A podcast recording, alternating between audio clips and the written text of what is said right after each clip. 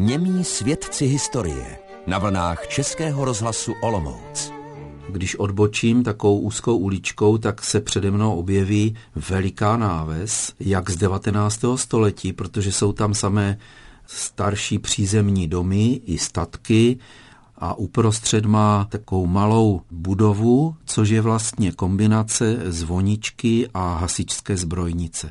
Není tam žádná kaplička, nějaká duchovní dominanta, ale jsou připomínané už v roce 1384, kdy tu byl už starobilý mlín. V roce 1495 byly soběsukám potvrzena privilegia, která jim dala Johanka Skravař, a co je zvláštní, tak nejenom od úmrť, která byla celkem běžná, ale byly jim odpuštěny různé platby, za to ale museli chodit pánům nahon a také klást vodovodní trubky na zámek. A úplně zvláštní je, že vlastně taková malá vesnička dostala právo šenkovat víno, pivo a jiné pití. To se tehdy dávalo městům a městečkům. Jak jsme říkali, tak na návsi v sobě sukách nestojí žádná významná duchovní stavba. Není tady výjimaté zvoničky, která byla povinná, žádná dominanta. Mají vůbec v sobě suky nějakou takovouhle památku významnou? Je tam boží muka a tři kříže, ale úplně bokem v takovém hájku uprostřed vysokých líp stojí jakoby zapomenutá bokem od silnice malá kaplička, Dostaneme se k ní od silnice směrem k Vícovu, když odbočíme doprava, tak je tam takový malý lesík a poměrně nenápadná stavbička.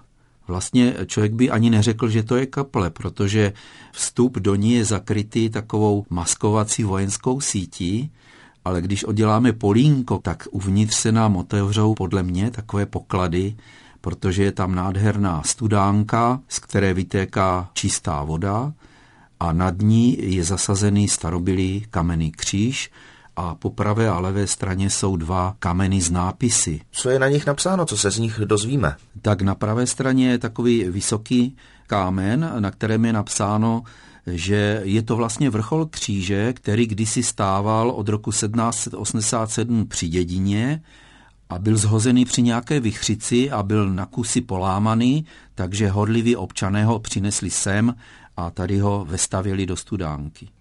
Na té levé straně je zřejmě původní pamětní deska z pomníku oběti první světové války, je na ní nápis a pod ní 13 jmén mužů ze Sobisuk. V rohu kapličky je potom takový čtverec, je to ta vlastní studánka, je asi metr hluboká a z ní potom vytéká potrubím voda před studánku a mě zaujalo to, jak jsem se dozvěděl, že vlastně kdysi byl na tomto místě vydatný pramen, který i v době největšího sucha napájel celý kraj. Chodili sem lidé z Plumlova, Soběsuk, Vícova, Žárovic a v té době, jednak v době sucha, voda požívala větší váhu, ale cítím tam i takovou tu starodávnou, možná ještě pohanskou úctu k pramenité vodě, která byla vlastně základem života.